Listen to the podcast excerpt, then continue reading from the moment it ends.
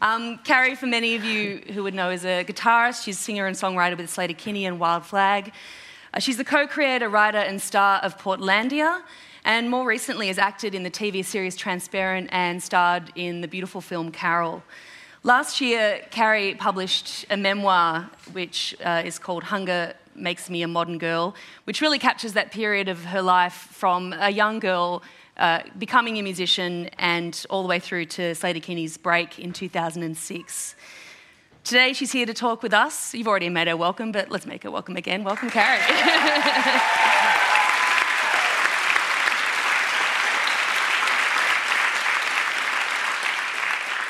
And I know a lot of you would have read her brilliant memoir, um, but I thought that we'd kick off, for anybody who hasn't or anybody who wants to relive it, with one of the, my favourite passages from it and have Carrie uh, read from it herself. Uh, you want to go for it?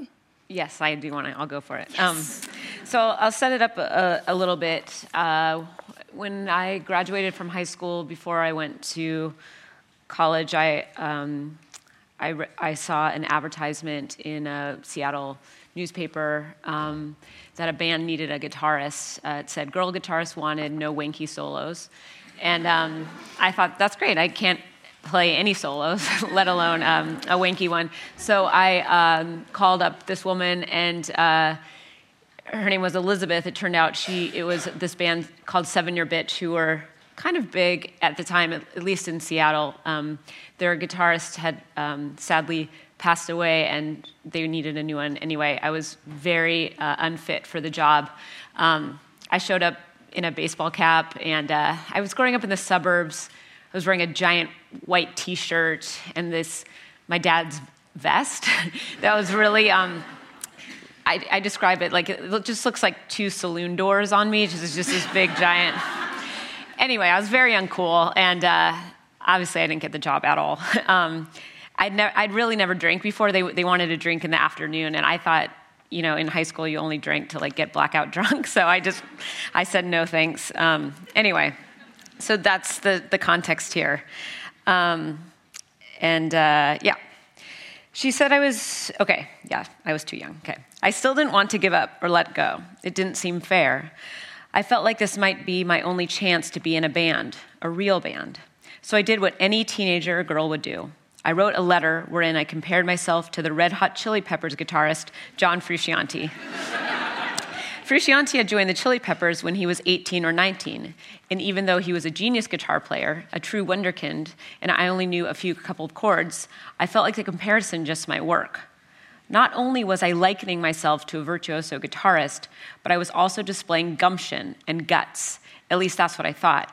I would charm my way into this band, if not with my J. Crew outfits, then with Savvy. Unfortunately, I didn't end the letter there. Instead, I bared my soul. As in the letters I had written to soap stars and teenage heartthrobs in elementary school and junior high, I told Elizabeth about my entire life how I didn't get along with my parents, about my mom leaving, the whole maudlin story. People think that the digital age and social networking sites like Facebook and Twitter nurture oversharing. But in 1992, there was nothing stopping me from treating any piece of paper like a personal diary. I wanted so badly to be taken to some special place, to be asked into a secret club that would transform my life. I felt like music was that club. And to see inside for a moment and then be asked to leave was devastating. During the next few months, I occasionally ran into Elizabeth at Seattle shows and music festivals like 1077's Endfest. She was always kind to me, but I had clearly become a pest. Later, when I knew what it felt like to carry the weight of your fans' aspirations, I would remember the way Elizabeth looked at me after I'd sent that letter a look of pity, distrust, and weariness. There's a gulf of misunderstanding between musicians and their fans, and often so much desperation that the musician can't possibly assuage, rectify, or heal. You feel helpless and you feel guilty. With Sleater-Kinney fans, I tried to be generous, but I soon grew uneasy. For a long while, I could share nothing more than the music itself. I think I was too scared to be open with the fans because I knew how bottomless their need could be. How could I help if I was just like them? I was afraid I might not be able to lessen their pain or live up to their ideals. I would be revealed as a fraud, unworthy, and insubstantial. The disconnect between who I was on and off stage would be so pronounced as to be jarring. me, so small, so unqualified. In the early years of Sleater-Kinney, we played at Seattle's Crocodile Cafe. Elizabeth was at the show. By then, Seven Year Bitch had broken up. She came up to me, complimented my guitar playing, and told me she loved the band. Elizabeth didn't recognize me as the girl who had gone over to her house that day or written her an overly earnest tell all letter. I was relieved that music had done exactly what I had always wanted it to do, which was turn me into someone else.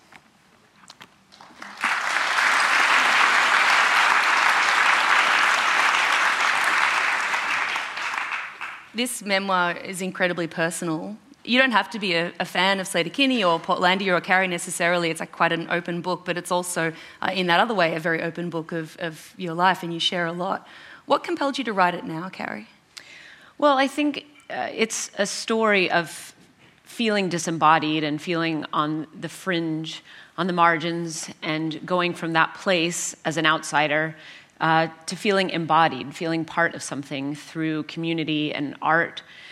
And that story is one of youth, and Sleater-Kinney, I think, was the right conduit um, and uh, for the story to be couched in. And that story had sort of already happened. So I wanted it to be kind of a a slim um, memoir that really just dealt with that specific journey. So I inserted into that um, fragments that served the narrative. And interestingly, you started writing it before Sleater-Kinney got back together, before you decided to make music again. And then you were recording while you were writing this book. What was that like to be casting your mind back to that time and also writing something when that past had become your present again?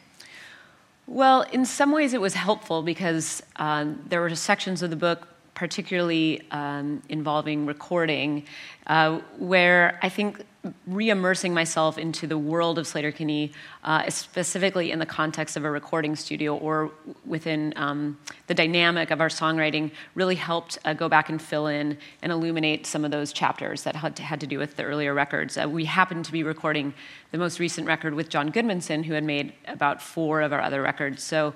Um, recording usually starts in the afternoon and I get up really early, so I had I would write in the mornings and then go into the studio. So it kind of served, I guess, as as a way of kind of um, I don't know, just filling in some of some of the color with those of those chapters. And what other source material did you use other than having that as a reminder? Did you keep diaries at the time? Were there things written on scraps of papers? Like, there's a lot of detail, mm-hmm. you know, going back 20 years in this book. Yeah, I mean, I think that's partly the job of um, memoirists to you know not write what you know but write what you want to know. You know as someone like um, patricia hampl said you know i think that you are looking to discover something. So there was source material. There were letters i'd written to friends that i um, asked you know for them back so i could sort of view them because that's kind of how i kept a diary. I'm very, um, I have a lot of epistolary friendships, and I still continue um, to engage with many people in that way.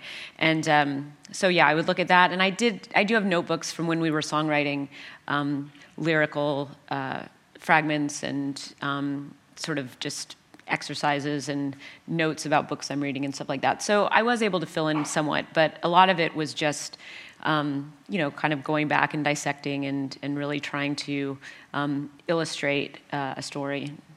You sort of touched on the confessional nature of your some of your letters in that passage, but when you got those old letters back, did you see a line? Could you draw a line between young Carrie and Carrie of today? I'm not calling you old, by the way. No, that's fine. I Just later, Carrie. No, I'm I'm very old. Um, uh, I think that uh, yeah. I, what was actually most surprising uh, recently uh, I at a, at a birthday, um, I had a friend.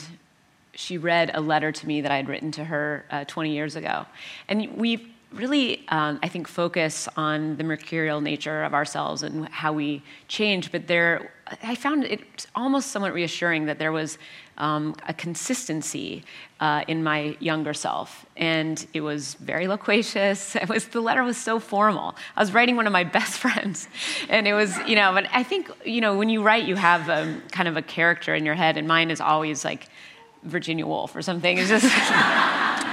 you know, it's, it's, it was so strange. I was like, why am I using this flowery language? But I've always been very um, drawn to, to words. And so, yeah, I, I don't know. I guess um, even those early letters, as I describe um, in that passage, uh, were very verbose. You know, there's no reason to write an eight-page letter to um, someone that doesn't know you. And uh, I uh, and I did that a lot as a as a kid. So you know, anyway, yeah. I think that you paint uh, young Carrie in a really delightful way. I definitely feel like I got to know uh, you as a, as a little girl and as a, a teenager as well throughout this book. Um, particularly interesting was how drawn you were to performing at a young age, mm-hmm. just that hunger for people paying attention to you. Can you remember that first moment where you realised this was something that was making you happy? Um, I mean, I think. I, there was just never it's it was how I wanted to exist in a room. I think um, you know, I grew up in a household that was a little bit chaotic. There was, it was a fractious environment, um, not sort of outwardly, just kind of like a, a, a slow, um, just it lacked clarity and focus, and so it was it was really fraught with um, confusion. And performance requires choreography, and I think um, there is something about knowing what steps to take uh, that really help one navigate um, situations that feel unsafe. So I really liked sort of giving myself parameters in a situation because it kind of took the chaos and gave it shape and, and gave it an outline. And so, um, I mean, of course, that's me looking back on it intellectually, but at the time, it just felt like a wonderful way of interacting with people where the attention moved away from something that was you know, sad or frustrating and became joyful and became something that we could focus uh, our attention on.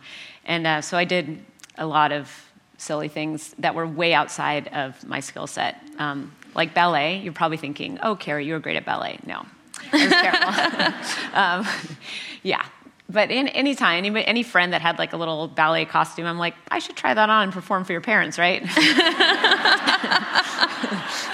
Just push them out of the way. Yeah. Was it addictive once you started?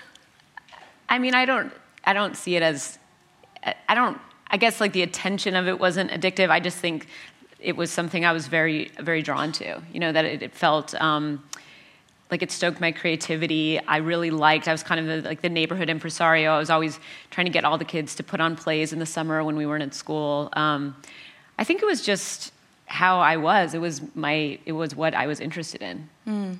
And you touch as well, then, just talking about how it was something that you could control. Um, for anyone who's read the book, you touch on a, a home life that at times is disruptive and sad. Your mother uh, left the family when you were 14. She was quite unwell. You were raised largely by your father after that. Mm-hmm. Um, do you think that that was a way for you to capture a moment of your life and go, this is the one bit that I know that I've, you know, got a say in? The performance part? Yeah.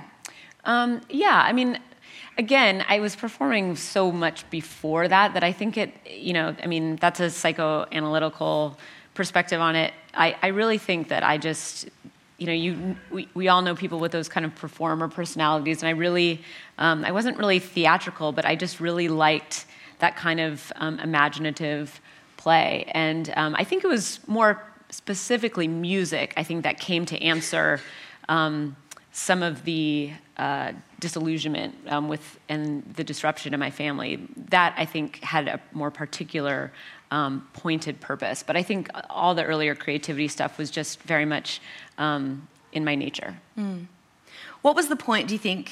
Uh, can you recall the point that you felt that the stage was where you needed to be, up there playing music? That that that was your home and, and that would be your community. Um, probably just right now, just this stage. No, um, uh, having an amazing moment right now. um, oh, that kid. she doesn't have to leave. She, she, she can hang out up here if she. See, she's probably just bummed that she's not in the center of attention. she can't wait I get it, Q&A. or he. I don't know. I can't tell from here. Sorry. Um, just a baby, cute baby. Um, uh, let's see. I, you know, I think it was actually drama class um, more than music. I remember uh, being on stage in middle school. I don't know what the equivalent is here, junior high, basically 12, 13. And uh, our drama teacher assigned plays that were completely like not commensurate um, or appropriate for our age. um, like and or they were just so old-fashioned and anachronistic as to not appeal to anyone. Like springtime for dan like for some play from like 1940 that made no sense. Um, tel- telephonitis also probably from the 1950s and then um, ladies of the tower which were about the wives of henry viii and, um, but i remember just sitting in a very severe semicircle on stage in all black. And um, anyway, uh, that was the moment I knew. um, that's actually true. I really loved it. I just remember afterwards, the, um, the, the, teacher was just like, Carrie, you were great up there. I wasn't, but I did have to have, to have like this sort of mental breakdown, and it was very dramatic, and I milked it for all it was worth. And I was just like, I never want to go back from acting crazy on stage. um, I wouldn't mind asking if you could read another one of my favorite excerpts from the book. Um, it's the other bit that's been scribbled in. Sure. Uh, on page 55. Okay. This was about when you first discovered Olympia band Bikini Kill. Sure. I had already been listening to punk and had related to storytellers like Joe Strummer and Paul Weller, but hearing Bikini Kill was like having someone illuminate my world for the first time. Here was a narrative that I could place myself inside, that I could share with other people to help explain how I felt, especially at a time when I was a shy and fairly inarticulate teen. I could turn the volume up on their songs, and that loudness matched all my panic and fear, anger and emotions that seemed up until that point to be uncontrollable, even amorphous. Bikini Kill's music really gave me a form, a home, and a physicality to my teenage turmoil. Eventually, I was able to claim that tumultuousness, build on it, and make it my own. It's hard to express how profound it is to have your experience broadcast back to you for the first time, how shocking it feels to be acknowledged, as if your own sense of realness had only existed before as a concept. I felt like I could step inside something. It was a revelation. More than they influenced my style of playing, Bikini Kill helped to embolden me. I still see music as an act of defiance as much as it is an act of celebration. I don't understand how you can play a show or create any kind of work or performance without raising the stakes relatively high or with no stakes at all. If you are feeling too comfortable in your life, you have to find a way of challenging yourself in the creative process. You can't write from a place of entitlement. I think a lot of my ideas about earning it and owning it come from Bikini Kill's early influence on me. Anybody?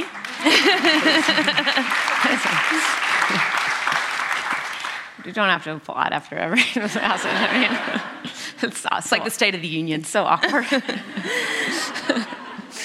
In 1994, you and Corin came here to Australia for the first time ever. Mm-hmm. Um, you had no real title, tenuous links, a couple of tenuous links here. Mm-hmm. And you decided this was where you were going to be, the other side of the world, and start a band. Yeah. Why Australia? I know, good question. It's so far. Today, when, when we would, I, we just flew this morning, um, not from the States, thankfully, I would be out of my mind, but um, from Brisbane. Uh, Brisbane, or Brizzy, I guess, is everyone calls it. Um, and uh, when, uh, yeah, when we were landing, uh, I, I have been back to Australia since 94 a couple times, but it, it really did strike me how far away it is. Um, from Olympia, Washington, where Corin, um, my bandmate, and I were um, both at university. Um, Olympia, Washington, at the time was a very insular and um, very fertile music and art community, um, and one to which we owe a lot of our early ideology, and it really informed so much of who we were and how we thought about music and culture and the intersection of, of politics and art. Um, but I think that she and I knew that we wanted to distance ourselves um, to kind of create something hermetic and insular. And um, so we sort of put ourselves literally in, in the most distant place we could uh, to, to create an environment that was unique to, uh, to us and to our playing. And by doing so, I think it really helped create a vernacular um, and we really sort of learned how to play guitar kind of around each other, um, sort of filling in uh, the gaps. And um, I don't know, I think in some ways, because that community was so close knit, it really required a, a breaking away and sort of a, a wrenching apart from that to um, make something that didn't sound like anything else. Mm. So Australia, it was literally the first time I had I'd been overseas, the first time I'd gotten a passport, anything. So um, I'd been to Canada. That was about it. So, yeah. Did it feel very different once you were here? You started in Sydney and then you went to Melbourne for a while. Yeah, I mean, there's obviously similarities. It, at first, it felt a little bit like if San Diego was an entire country, um, and uh, uh, I mean, the Pacific Northwest it's, um, it's a moody, dreary uh, outpost of the United States. Uh, people go there, uh, historically, not so much anymore. Um, people kind of went there to disappear. I mean, it, it has this kind of pioneering spirit. Um, I, I describe the light like a, in the winter, like a half opened eye that just all day, just barely opens and then it closes again. And it has uh, an almost um, psychologically oppressive quality. I think a lot of um, the reason that some of the music from there uh, kind of has that hollowed out sound is, is because of that sort of seasonal depression and, and, the environment. So, landing in Australia, there was a, a brightness to it that I had never felt. Sort of um, the landscape kind of felt, felt searing, like it had been kind of baked on, you know, like in an oven. and um, but I, I really liked that. I mean, you see yourself uh, in a different way, I think, which is also freeing. You know, when um, thinking about yourself for the first time as, you know, with these broader identities. When you live in a small community, everyone really knows who you are and kind of um, makes assumptions, and you sort of start to take on that and, and think that you're sort of confined by these um, boundaries and uh, identities that have kind of been created in relation to other people.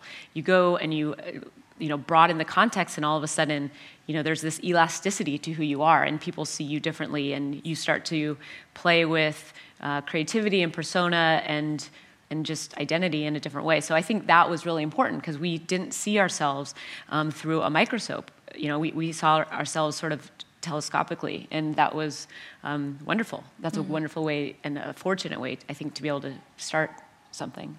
And there was a line as well, I guess, you know, the things that were happening even before the age of the internet uh, in scenes in Olympia were happening in Melbourne. There was, mm-hmm. you know, Riot grrrl scenes that were living strong in, in Melbourne and the scene there as well. Mm-hmm. And you connected with a lot of people uh, in, in that regard. Could you kind of, draw, at the time, do you remember drawing a distinct line that this scene, which seemed to be somewhat fringe, was happening in these two very different parts of the world? Did you make that kind of connection and think that was significant?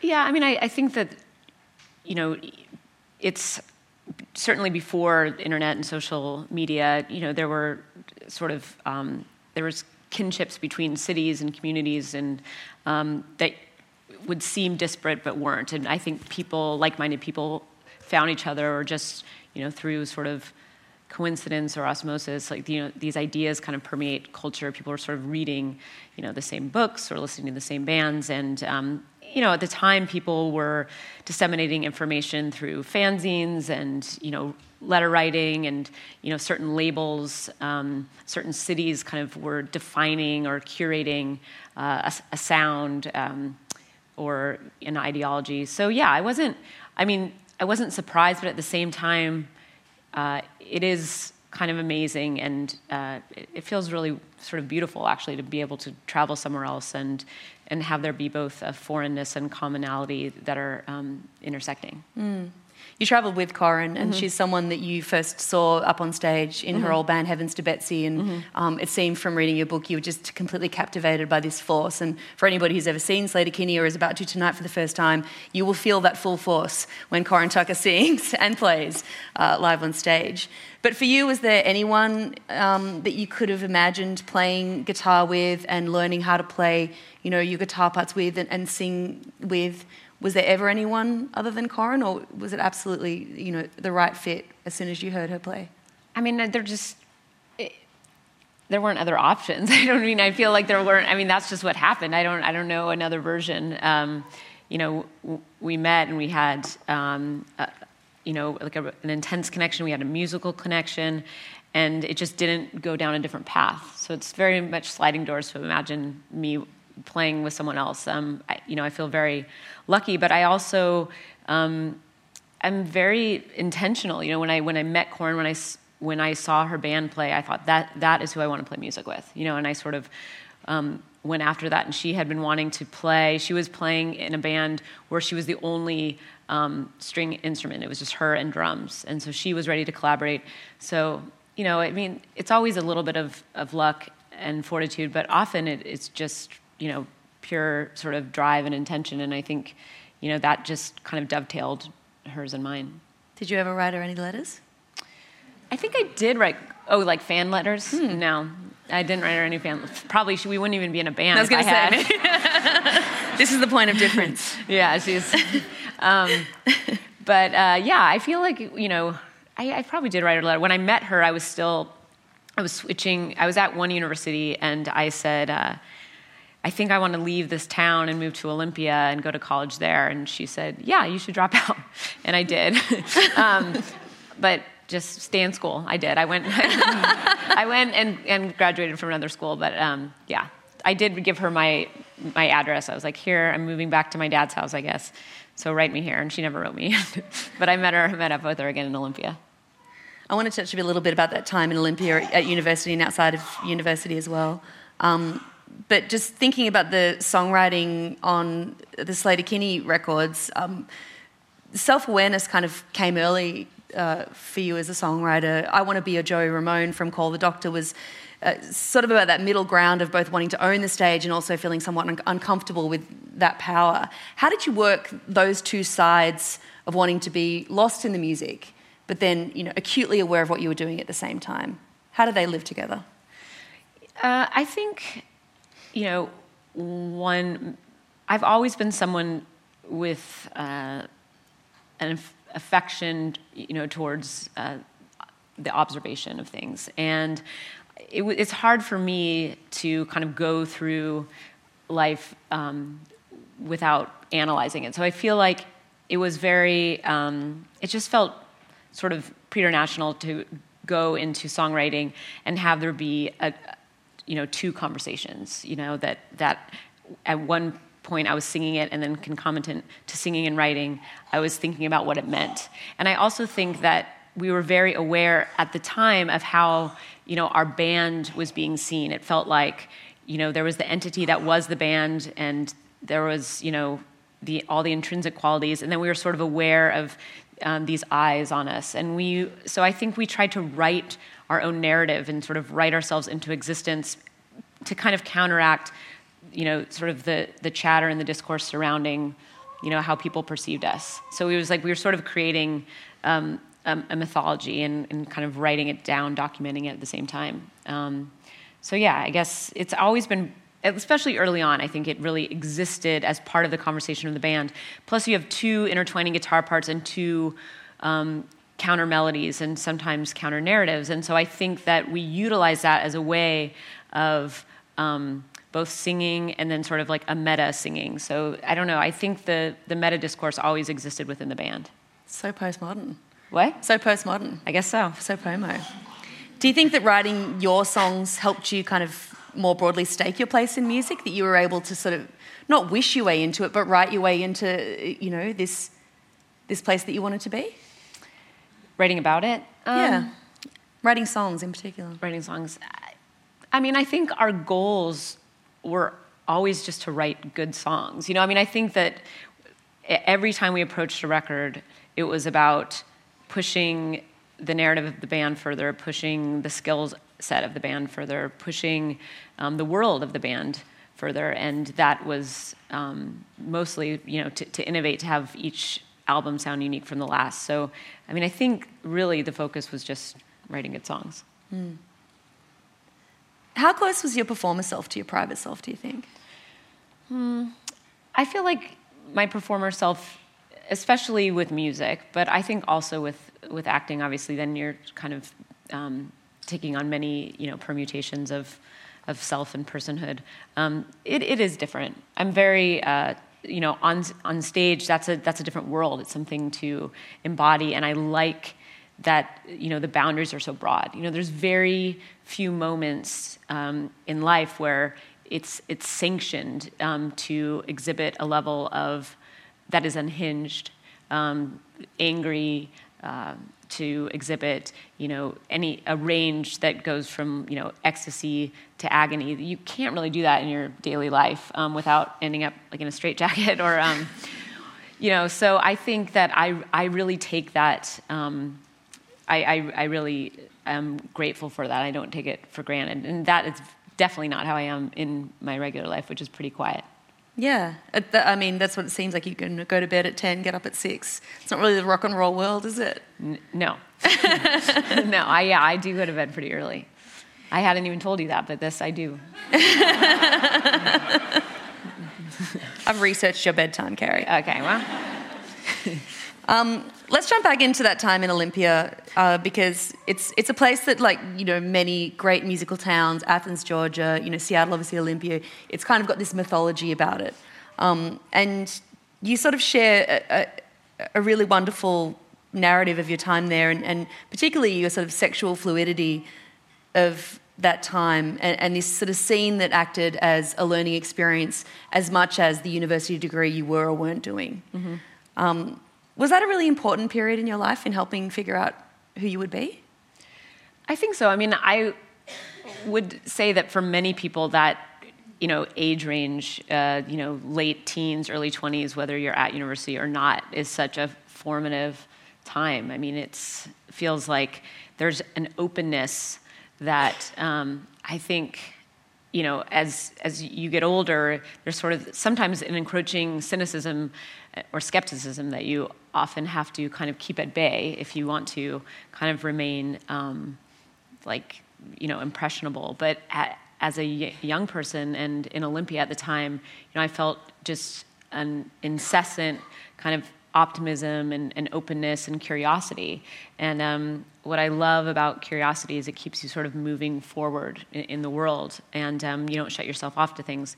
Uh, it was a very interesting uh, environment to be in because, in some ways, it was very matrifocal compared to many other um, music and art scenes, there were women at every level of, of power there, whether they were running the labels um, or had their own recording studios or in bands. Um, there, so that was definitely different from Seattle, where I'd grown up, you know, where it was, um, especially the music business uh, was much more um, male focused. Um, so, so there was that. And then uh, the university I went to, um, sort of the pedagogy was based on this thing called the seminar, which you know kind of dismantles sort of the hierarchical structure of lecturer and, and student body, and um, it was all about this kind of you know collective um, discourse. And I think so many people in the music scene in Olympia had gone to school at Evergreen that we were kind of a music scene in dialogue with itself, and it was a a college in dialogue with itself, and I saw the way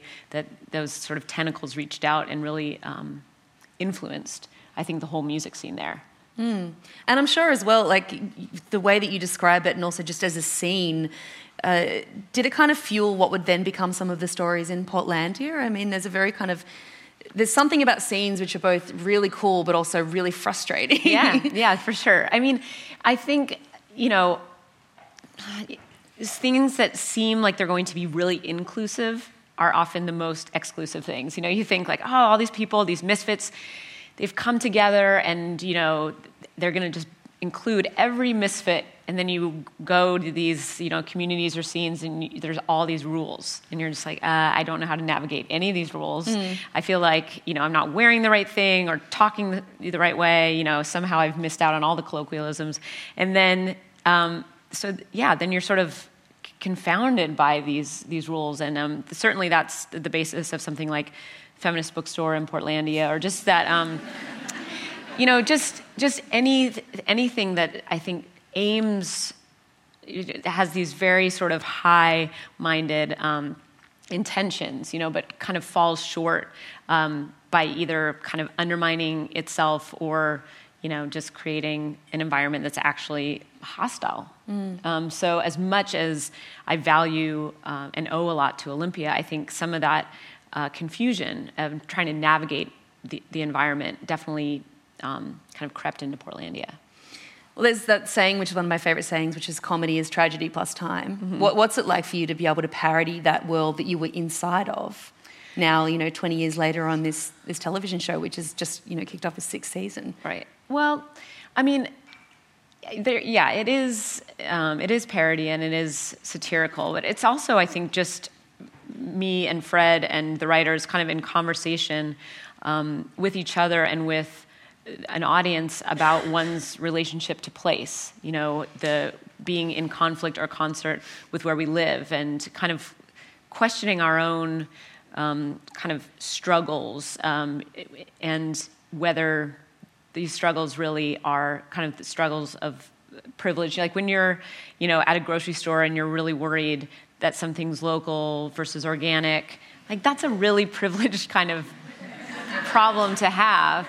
And um, so, you know, I think a lot of the, the show is just, is, I think it's a, a conversation culturally, at least in the States, but I think elsewhere that's kind of reached a tipping point is have we gone in the right direction? We've kind of over curated ourselves and our neighborhoods and, you know, have we started to kind of sort ourselves away from difference? Um, and in some ways, I think that's the exploration of Portlandia and why it, um, even though it's very specific, it also uh, is relatable everywhere.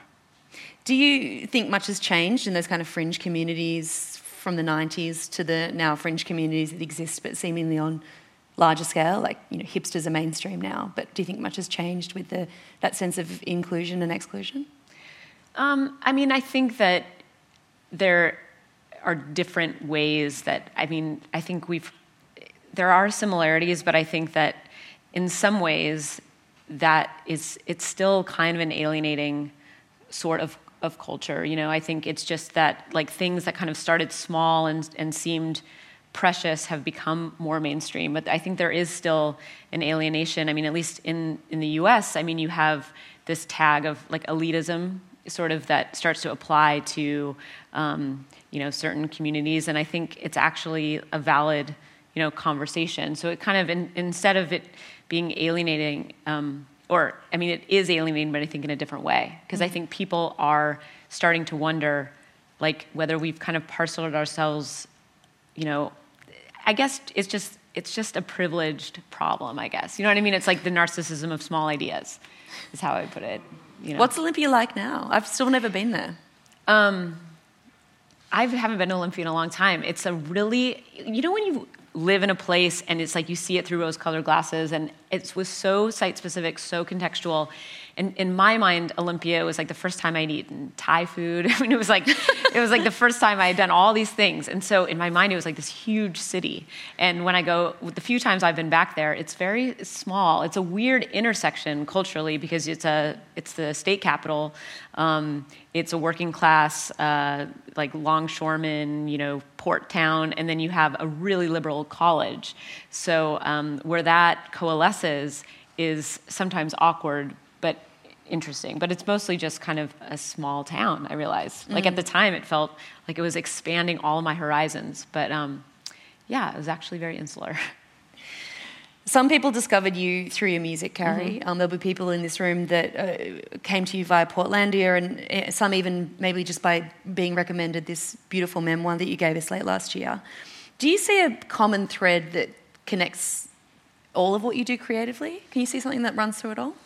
Uh, I mean, I guess the writing, and I think that my um, desire to connect, I think, and has always permeated everything I've done from Sleater-Kinney to Portlandia.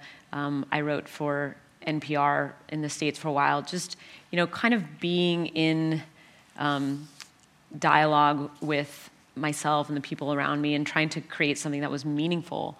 Um, but I would say that writing is the commonality when I look back, you know, because I, sort of was always kind of asked to comment on everything I was doing. I write about in the book how um, with Sleater-Kinney, like a, a couple of years into it, people started asking me to write essays or to sort of comment on that, and then I sort of realized, well, that was my interest. And then in, at university, I studied sociolinguistics, so I was, you know, always thinking about, um, you know, like discourse analysis and the ways that we talk to one another and the ways we present ourselves online. I think that exploration of communication has that's sort of the theme but but the writing in terms of like the creative endeavor has been the most consistent thing is that something that you also saw once you had the chance to look back and particularly in looking back at your life through the memoir that it was you know that the benefit of retrospect that writing was the thing yeah yeah i mean i think that even now as i you know plan next steps i feel like writing is it's probably the hardest of the things that i do but also the most rewarding and i think um, the means through which I express myself best. What are those next steps? What else do you want to do? I can't talk about it right now, but um, no, I mean, I have, I have, you know, I have plans.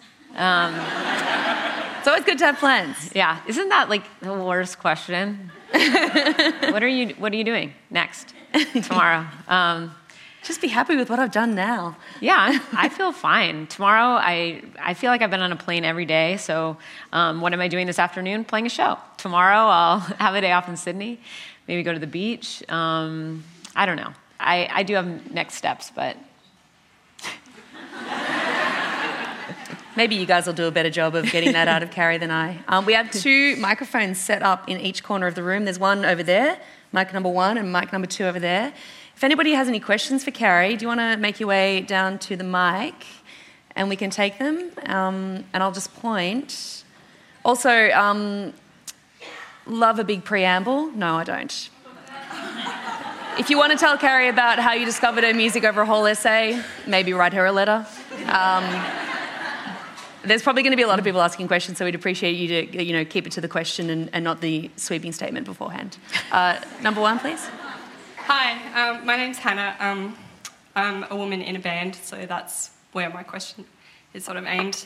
Um, so there's been a bit of conversation in Australia and in the world about um, the number of women who play at festivals and how sometimes there's a really small number of women who get booked to play things like that. And um, in Australia, there's only 20% of women registered with APRA and AMCOS who actually make money as songwriters. Um, but I also have friends who are women musicians who hate the fact that people bring up that they're a woman in a band and they don't ever want to be talked about as a woman in a band. Um, so I'm interested in your thoughts on how much is it okay to talk about being a woman in a band? And do you know what I mean? Like how much? Let me prescribe the exact percentage. That's correct. because it comes down to a, a figure, and we are gonna we're gonna uh, solve this scientifically. I, I, can't speak for anyone else. I mean, I, that's that's completely uh, unfair. I mean, I, I have similar. Um, the same empirical evidence that you do in terms of I know some people that um, it the most my most common answer when I when people ask me, you know, what is it like to be a woman in a band? Um, I say, well, you asking me that question is part of the experience. This conversation is part of the experience of you know being female and doing anything. Women in comedy, women sitting in chairs, you know, like. It's just part of the conversation. And you can i think you can divorce yourself from it without, I mean, I think you should be able to do that without judgment, but I, I, I do think that um, I just feel like there's sort of a lack of sophistication and imagination in terms of like how can we think more um, you know in, in more complex ways about this? Um, and it's it's hard because i understand the fatigue of, of talking about it um, but i also understand um, the importance of visibility uh, so I can't prescribe a number of how important or not important it is to talk about it. I think I think it really is personal, and I'm grateful for the people that are talking about it constantly. And I'm also grateful for the people that are just making music and speaking through that. So um, that's all I can say. yeah. Uh, over here at two. This is terrifying. um, I think you're the last question, so better be awesome.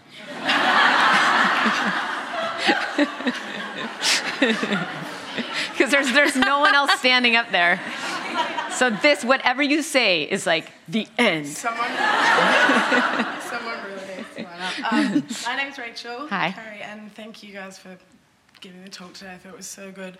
Um, I'm a writer and I'm working on a project at the moment that is memoiristic.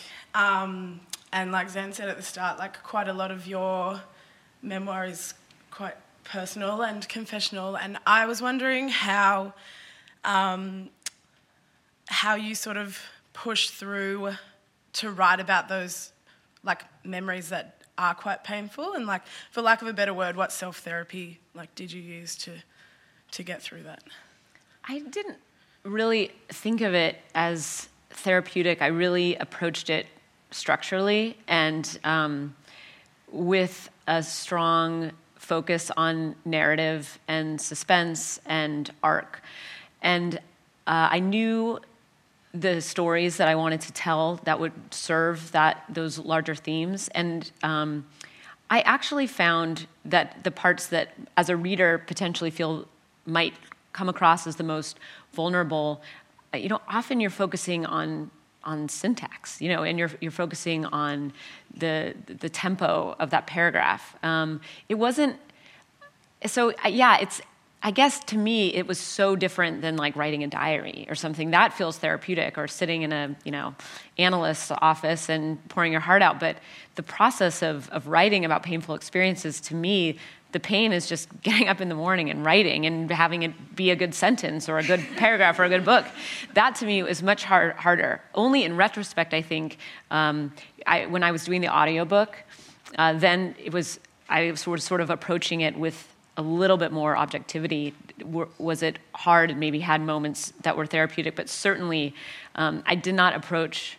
Uh, I think there's just too much construction involved, really, to um, maybe a first draft. I guess I think a draft is where you get out that you know that overwrought therapy stuff, and then you just get in there with an axe and you're you know you write. You just you, you figure it out. So. With a memoir, though, obviously there's other people involved. You've got mm-hmm. those, those closest to you whose stories are being told. How did mm-hmm. they react? You know, I found that people are more offended when they're not included.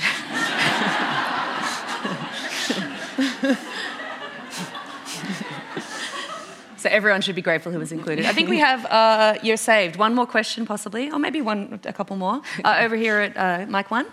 Hi, uh, my name's Lise. Lovely to hear from you. Hi. Um, I know that it's a fatiguing conversation being a woman in rock. it's not interesting. But I suppose I wanted to ask about we were talking about scenes and being involved in them and how specific they can be. And I wondered how much, I mean, obviously you're in an all female band, and how much of that is being in conversation with other women was specific to the art that you were producing. And a lot of the, from the memoir, it seems a lot of the people you were getting inspiration from were women, do you think that there was that divide that you weren't being inspired by the men in that scene? Or was it you just weren't in contact with men that were inspiring, or was there a specific conversation that we were having? Sorry. okay.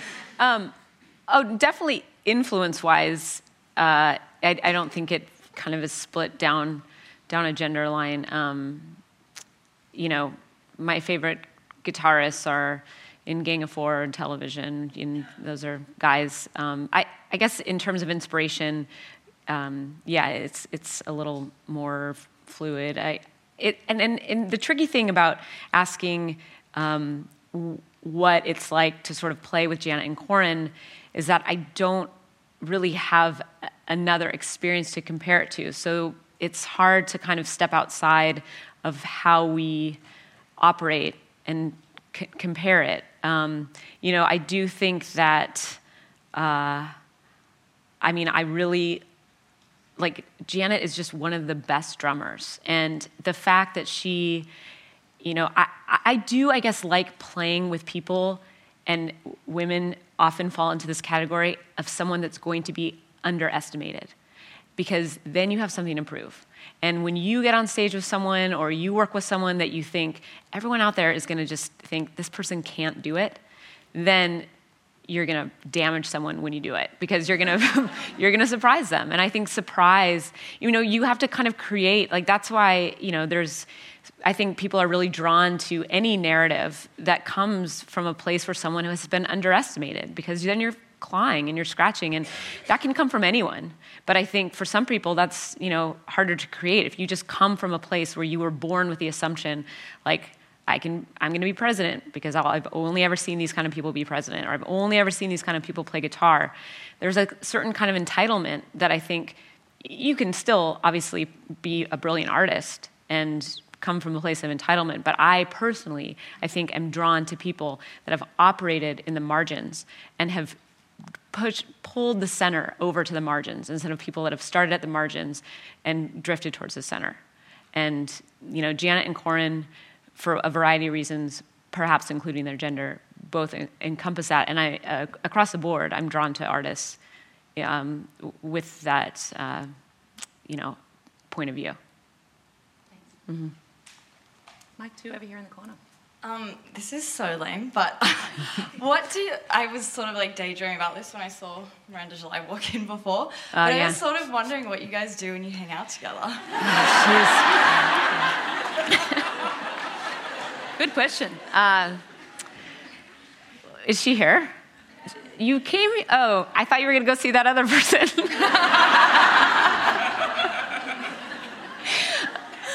um, I can't even hear you.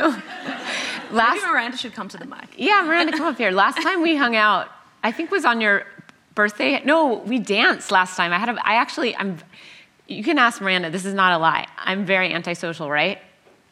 Okay. um, I mean, I love like one-on-one interactions and small group dynamics, but I wanted to have this like housewarming dance party, and um, so we conferred on our outfits like friends do. Um, I said, "What are you wearing?" She texted me a picture of her outfit. It was awesome. Um, I said, "Yes, I'm going to wear a dress too." Well, you know, she was wearing shorts. Um, cool shorts.